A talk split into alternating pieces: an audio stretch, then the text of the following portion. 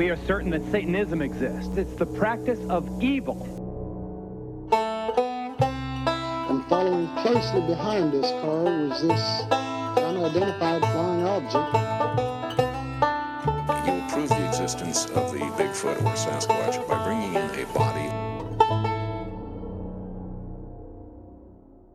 You're listening to Wide Atlantic Weird, a podcast about why people believe weird things.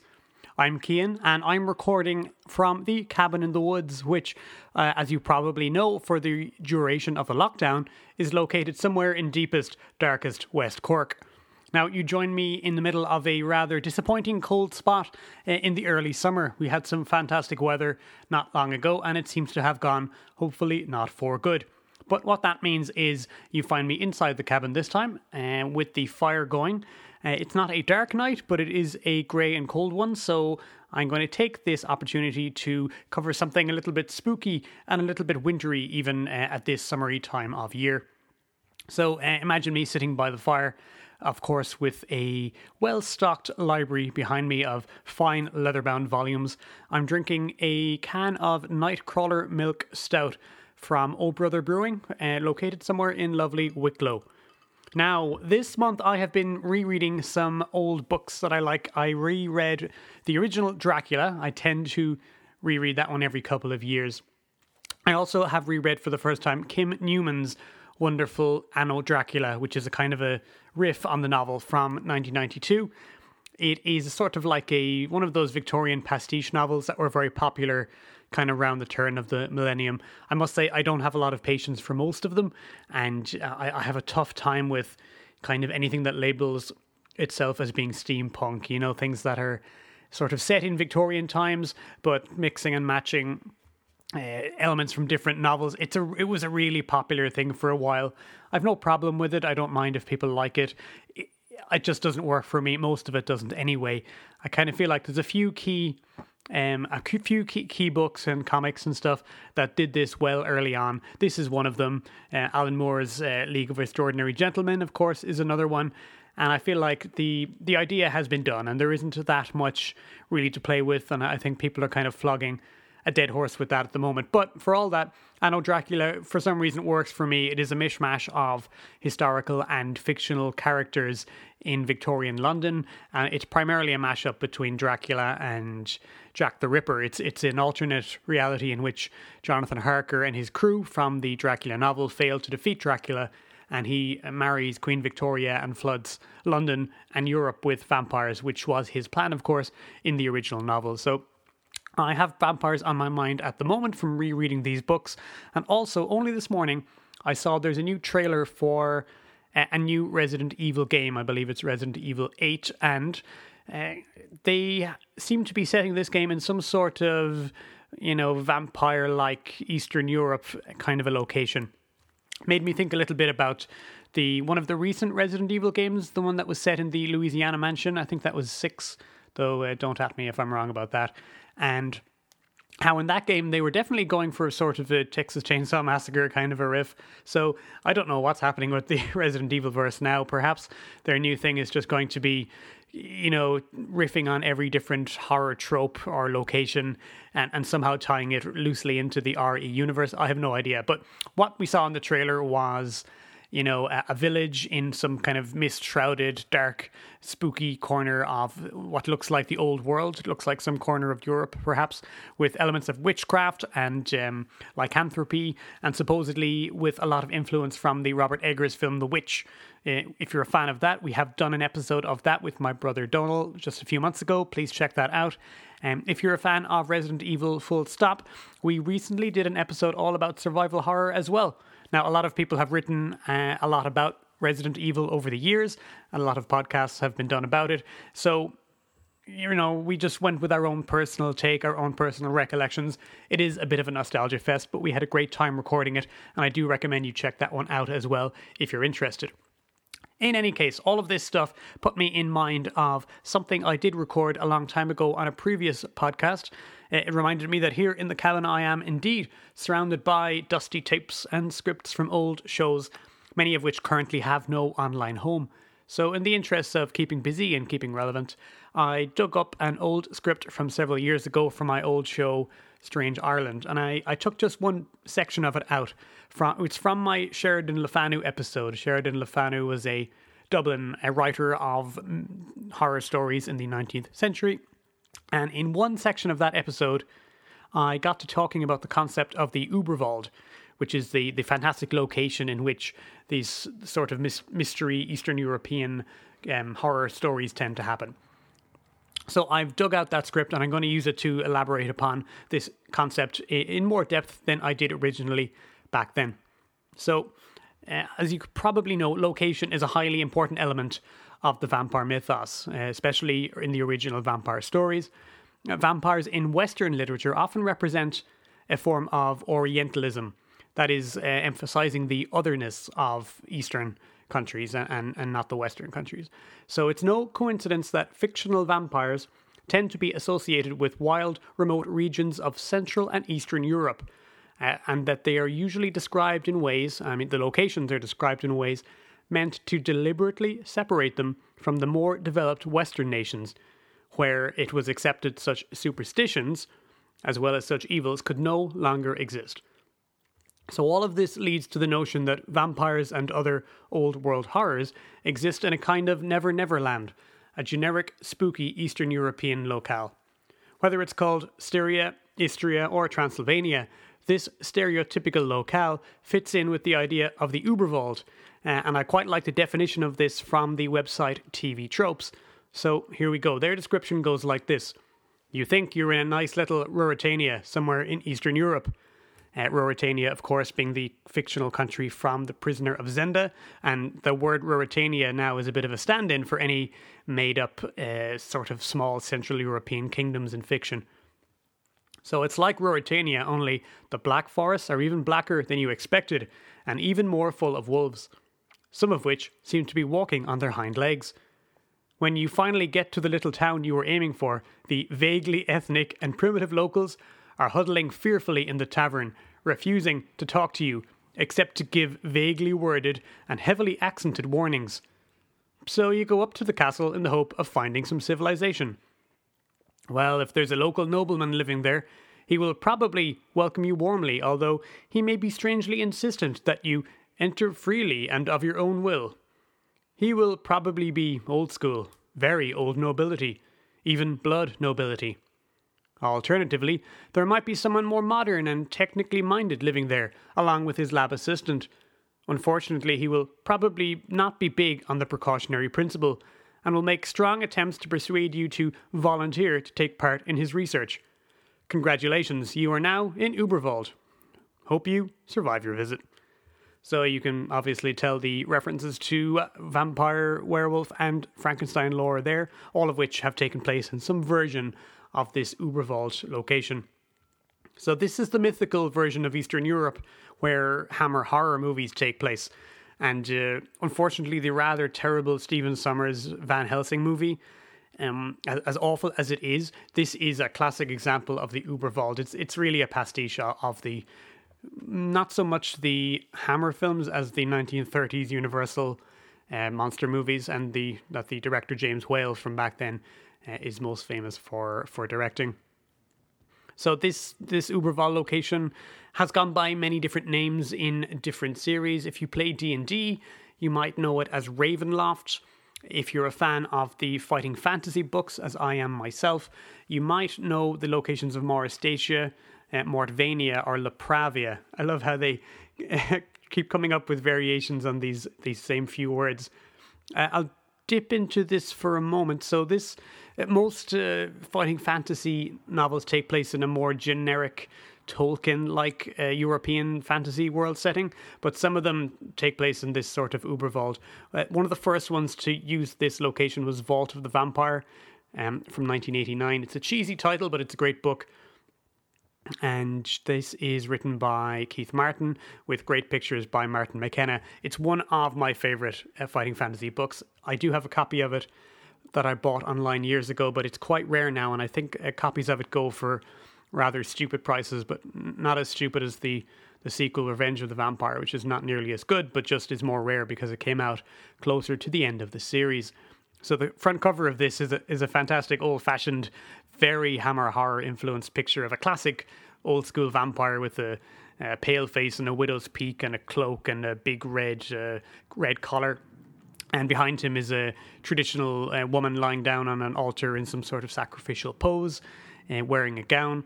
And um, well, according to fightingfantasyfandom.com, uh, Les Edwards, who did the original picture, states that he remembers the publishers did ask him to make the girl's breast smaller, which he did reluctantly.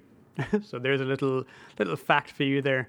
So this takes place in a part of the fighting fantasy world called Moristatia, which is basically a sort of a vampire country.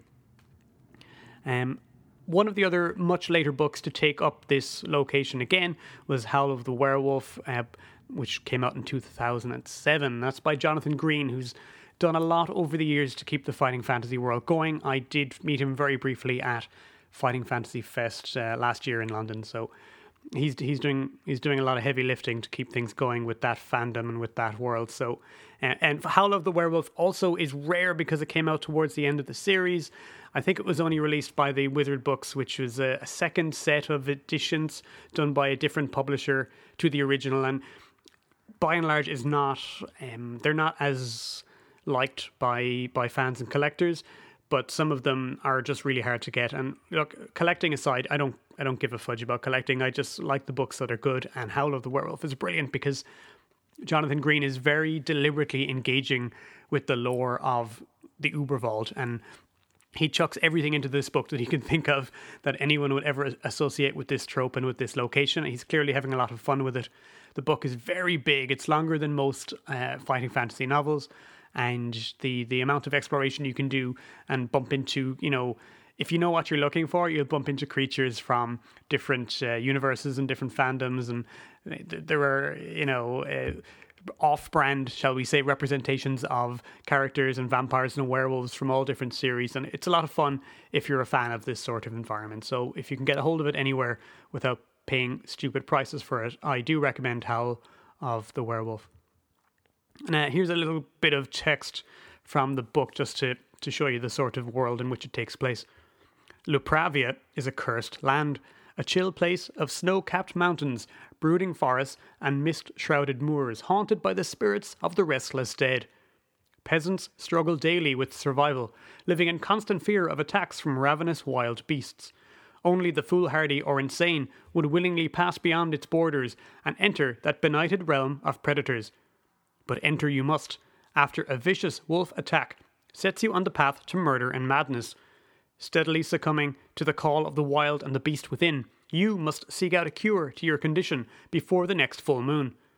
But how long can you survive in a land where the powers of darkness hold sway and all live in fear of the howl of the werewolf? Great stuff. It's one of my favorite uh, game books. So this Lupravia concept obviously is the the Transylvania of Bram Stoker, perhaps most most famously, and we will get back to him. It's a land of deep forests, castles perched on craggy peaks, gypsies and burgomasters, wolves and locals who don't know whether they're Germanic or Slavs, often because the authors don't really care. But we're going to jump right back to the middle of the 19th century to try and find one of the key originators of this trope. Okay, so Dracula is 1897, it's right at the end of the 19th century, and I'd, I would plug most versions of this trope that you see now are, are some sort of riff on Dracula, but the the origin or the originator of this is a lot older. So 1839, Captain Frederick Marryat writes a rather interminable novel called The Phantom Ship. I have tried to read it. It's not great, and it's it's mostly about the the, the legend of the Flying Dutchman, which sounds great, but it's it's it's a stiff read. But there is one gem in there. There's an often reprinted chapter in the book called The White Wolf of the Harz Mountains. So this is an early werewolf tale, and it's set in Marryat's own particular Uberwald, which is the real life Harz Mountains in Germany. He emphasizes the remoteness of the setting, as well as the fact that the cursed werewolf family line comes from nowhere other than Transylvania. So here's a very early uh, fictional uh, tale in which Transylvania shows up as a you know, a distant, spooky, and mysterious kind of a place. Here's a, a few quotes from the beginning of The White Wolf of the Harz Mountains talking about the location they're in.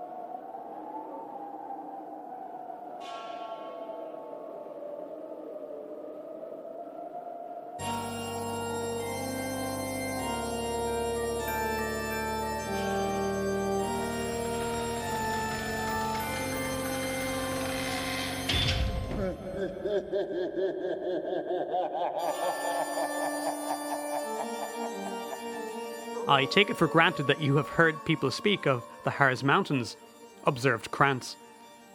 I have never heard people speak of them that I can recollect, replied Philip, but I have read of them in some book and of the strange things which have occurred there.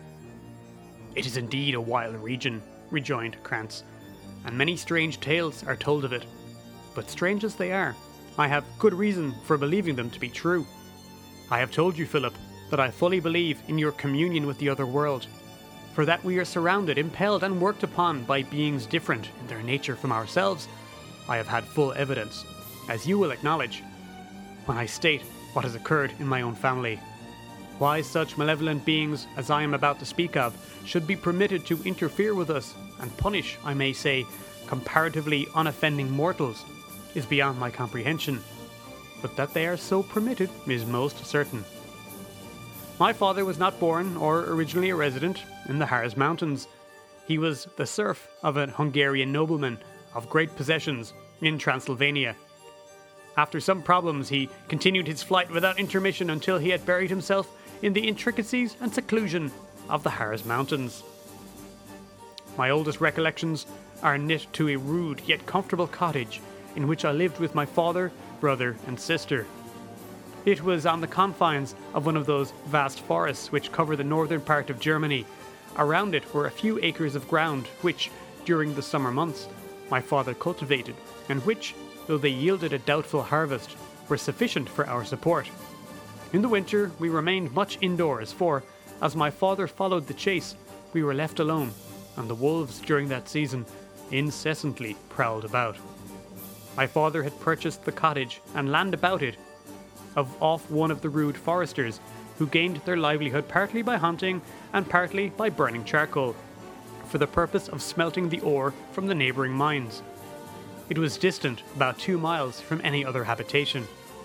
I can call to mind the whole landscape now the tall pines which rose up on the mountain above us, and the wide expanse of forest beneath, on the topmost boughs and heads of whose trees we looked down from our cottage as the mountain below us rapidly descended into the distant valley.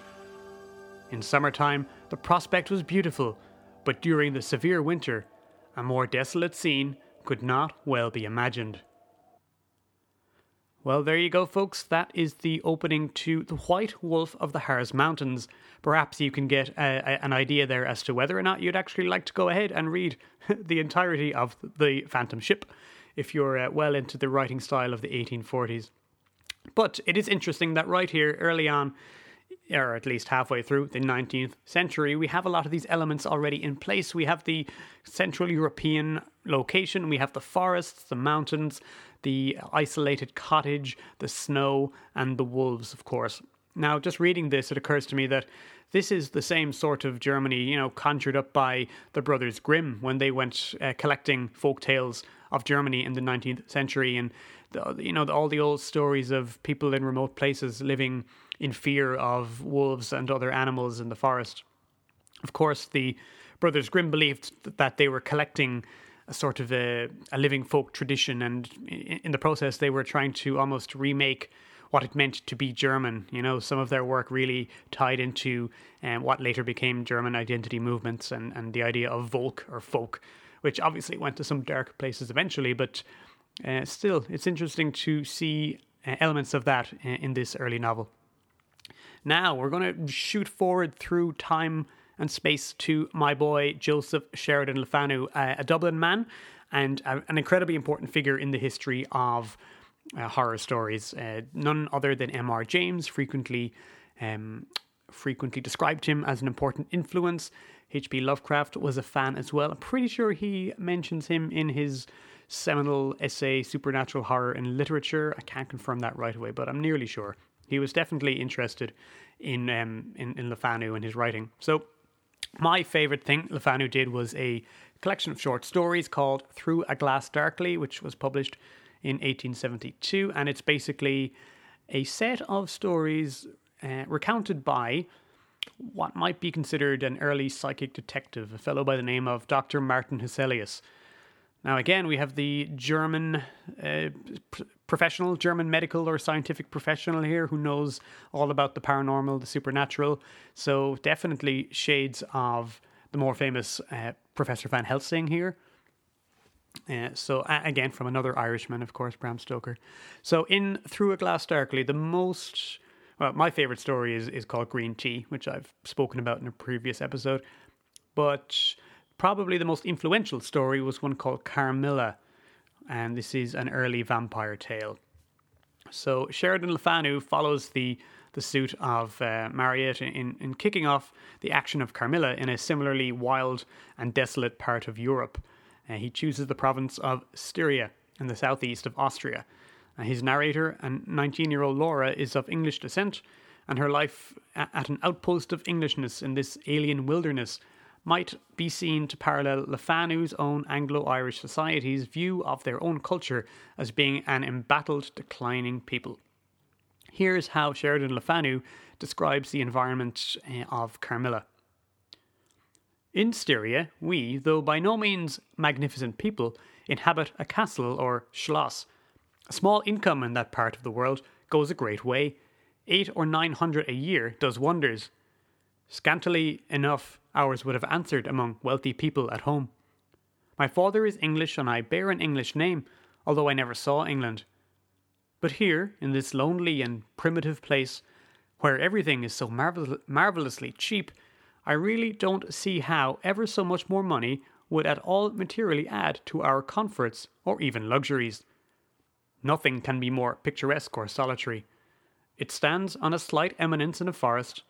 The road, very old and narrow, passes in front of its drawbridge, never raised in my time, and its moat, stocked with perch and sailed over by many swans, and floating on its surface, white fleets of water lilies. Over all this, the Schloss shows its many windowed front, its towers, and its Gothic chapel.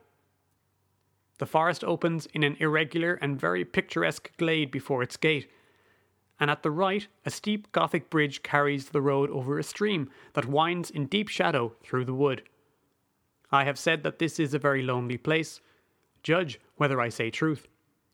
Looking from the hall door towards the road, the forest in which our castle stands extends 15 miles to the right and 12 to the left. The nearest inhabited village is about seven of your English miles to the left. The nearest inhabited schloss of any historic associations is that of old General Spielsdorf, nearly 20 miles away to the right. I have said the nearest inhabited village because there is only three miles westward, that is to say, in the direction of General Spielsdorf's Schloss, a ruined village with its quaint little church, now roofless, in the aisle of which are the mouldering tombs of the proud family of Karnstein, now extinct, who once owned the equally desolate chateau which, in the thick of the forest, overlooks the silent ruins of the town. Respecting the cause of the desertion of this striking and melancholy spot, there is a legend which I shall relate to you another time. There you go, folks. That is the opening to Carmilla. Uh, needless to say, the uh, aforementioned Karnstein family are not quite as extinct as the narrator uh, reckons. But uh, again, think of some of the elements that are being introduced here to the Uberwald idea. Once again, you have the isolated castle or schloss, we have the mountains, and we have the the vast forest around them. But now we have a, a ruined village and a desolate chateau in the middle of the forest. As it turns out, a, a, visitor by the name of Carmilla comes to the castle and stays there, and turns out to be some sort of undead uh, remnant of the Karnstein family. And one of the reasons why Carmilla, I think, was influential and is still talked about is it's a very, it's a very sensual and sexual story. There are implications of lesbianism that are practically, they're not even subtext; they're just text. Uh, so you know, I mean, zoom forward to the 20th century, you have the Hammer horror uh, studio making like loads of sort of lesbian vampire movies that I guess are still seen as being a bit a bit trashy and, and not exactly high art, but uh, you know, to some degree, they were pulling on this material, and uh, they use some of the same c- names of characters to imply a connection. Though um, they're they're perhaps even though this Victorian story um, is of course more restrained than the later films. If you go back and read it, the the the sort of passion underlying everything is is quite striking as well. I think that's fair to say.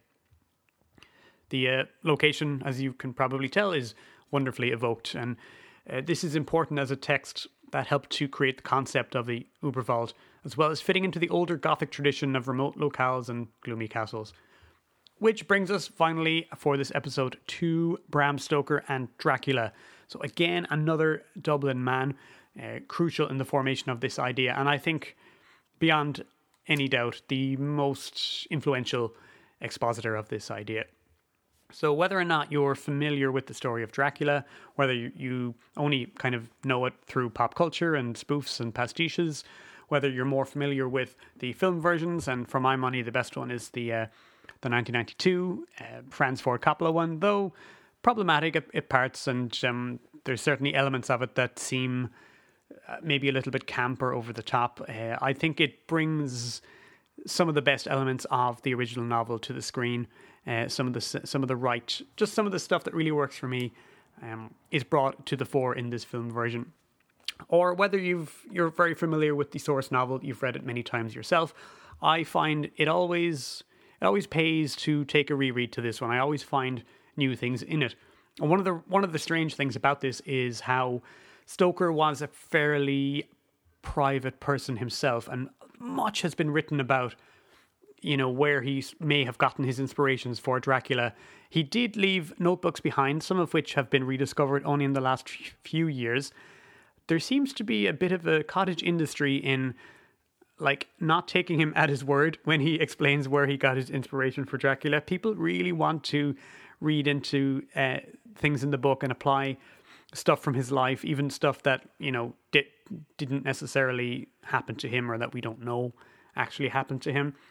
Uh, and it's really difficult to say for sure what what sources he may have had, and and information on this changes all the time, and there's a lot of misinformation about it as well. So short of doing a full episode on that, I'm not going to go into too much detail at the moment about what's currently believed about uh, Stoker and his sources. Suffice it to say, he himself never went to Eastern Europe. Um, he may have known people who did. He definitely had a certain amount of uh, written written evidence about what uh, the Victorians felt about Eastern Europe and Transylvania at this time. But I'll leave it at that.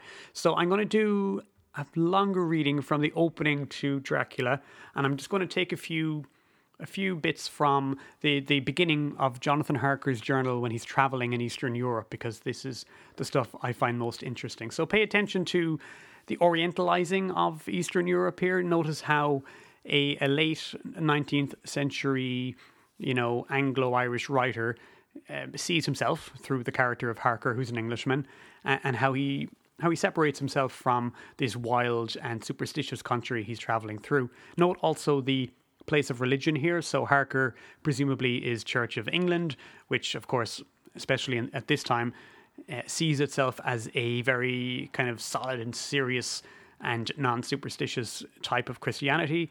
Uh, and as he's traveling in Transylvania, he comes even other types of Christianity are are wild seem wild and woolly and superstitious to him. So, Jonathan Harker's journal kept in shorthand.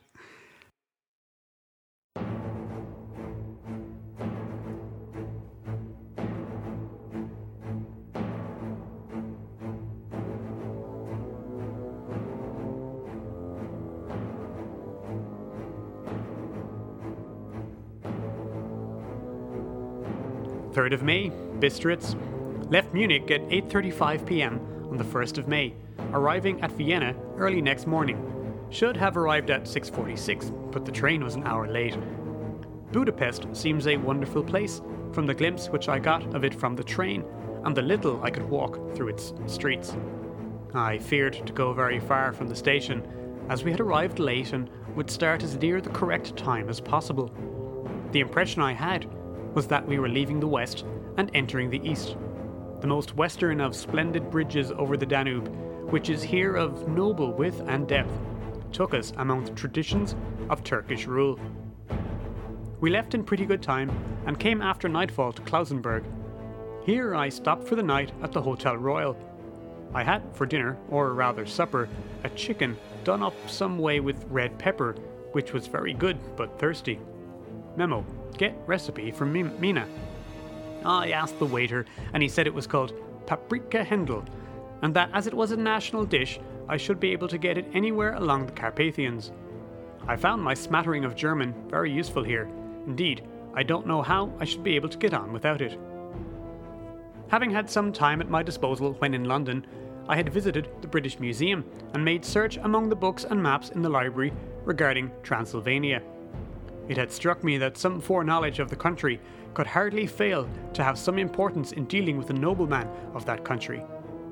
I find that the district he named is in the extreme east of the country, just on the borders of three states Transylvania, Moldavia, and Bukovina, in the midst of the Carpathian Mountains, one of the wildest and least known portions of Europe. I was not able to light on any map or work giving the exact locality of the Castle Dracula, as there are no maps of this country as yet to compare with our own Ordnance Survey maps. But I found that Bistritz, the post town named by Count Dracula, is a fairly well known place. I shall enter here some of my notes, as they may refresh my memory when I talk over my travels with Mina. In the populations of Transylvania, there are four distinct nationalities Saxons in the south, and mixed with them the Valakhs, who are the descendants of the Dacians, Magyars in the west, and Szekelys in the east and north. I am going among the latter, who claim to be descended from Attila the Hun. This may be so, for when the Magyars conquered the country in the 11th century, they found the Huns settled in it. I read that every known superstition in the world is gathered in the horseshoe of the Carpathians, as if it were the centre of some sort of imaginative whirlpool. If so, my stay may be very interesting. Memo, I must ask the Count all about them.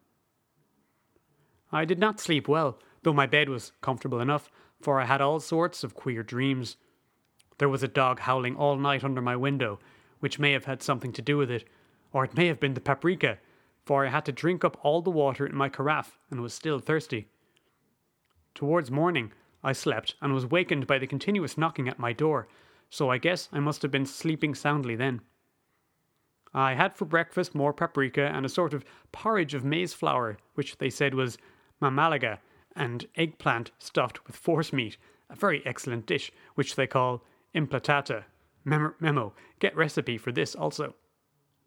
I had to hurry breakfast, for the train started a little before 8, or rather it ought to have done so, for after rushing to the station at 7.30, I had to sit in the carriage for more than an hour before we began to move. It seems to me that the further east you go, the more unpunctual are the trains. What ought they to be in China? All day long we seemed to dawdle through a country which was full of beauty of every kind. Sometimes we saw little towns or castles on the top of steep hills such as we see in old missals.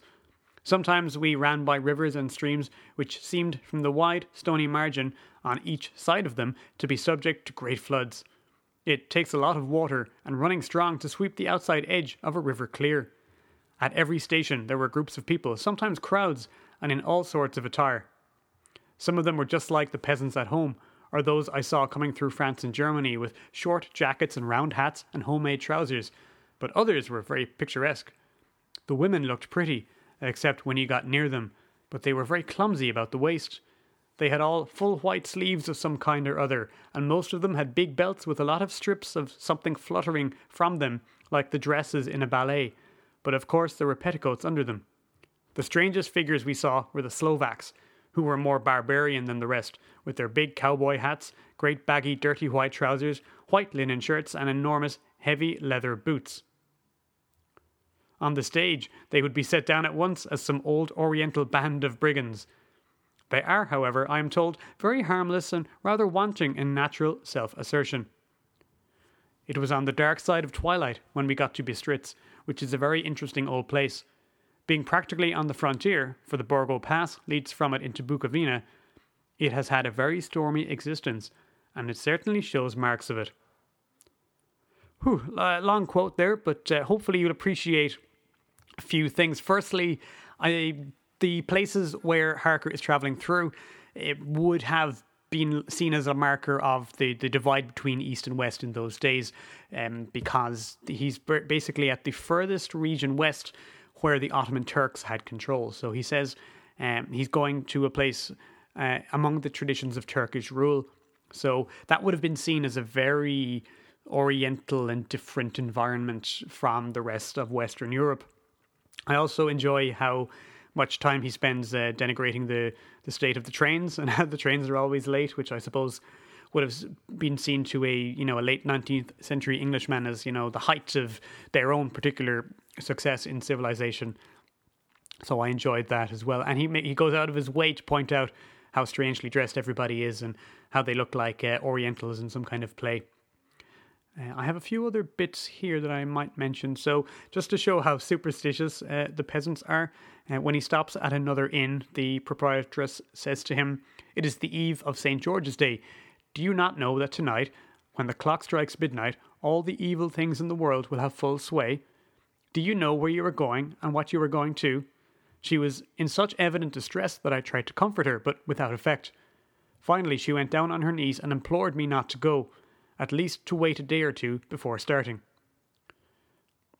Uh, she then uh, takes a crucifix and offers it to him, and he says, I did not know what to do, for as an English churchman, I have been taught to regard such things as in some measure idolatrous, and yet it seems so ungracious to refuse an old lady meaning so well.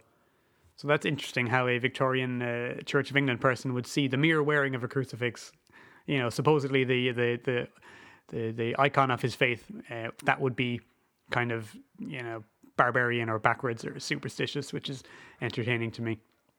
And and for him to uh, point that out as being a particularly Eastern and non-English thing, he then, oh yes, when the coach arrives to collect him, he says there were many nationalities in the crowd, so I quietly got my polyglot dictionary from my bag and looked them out.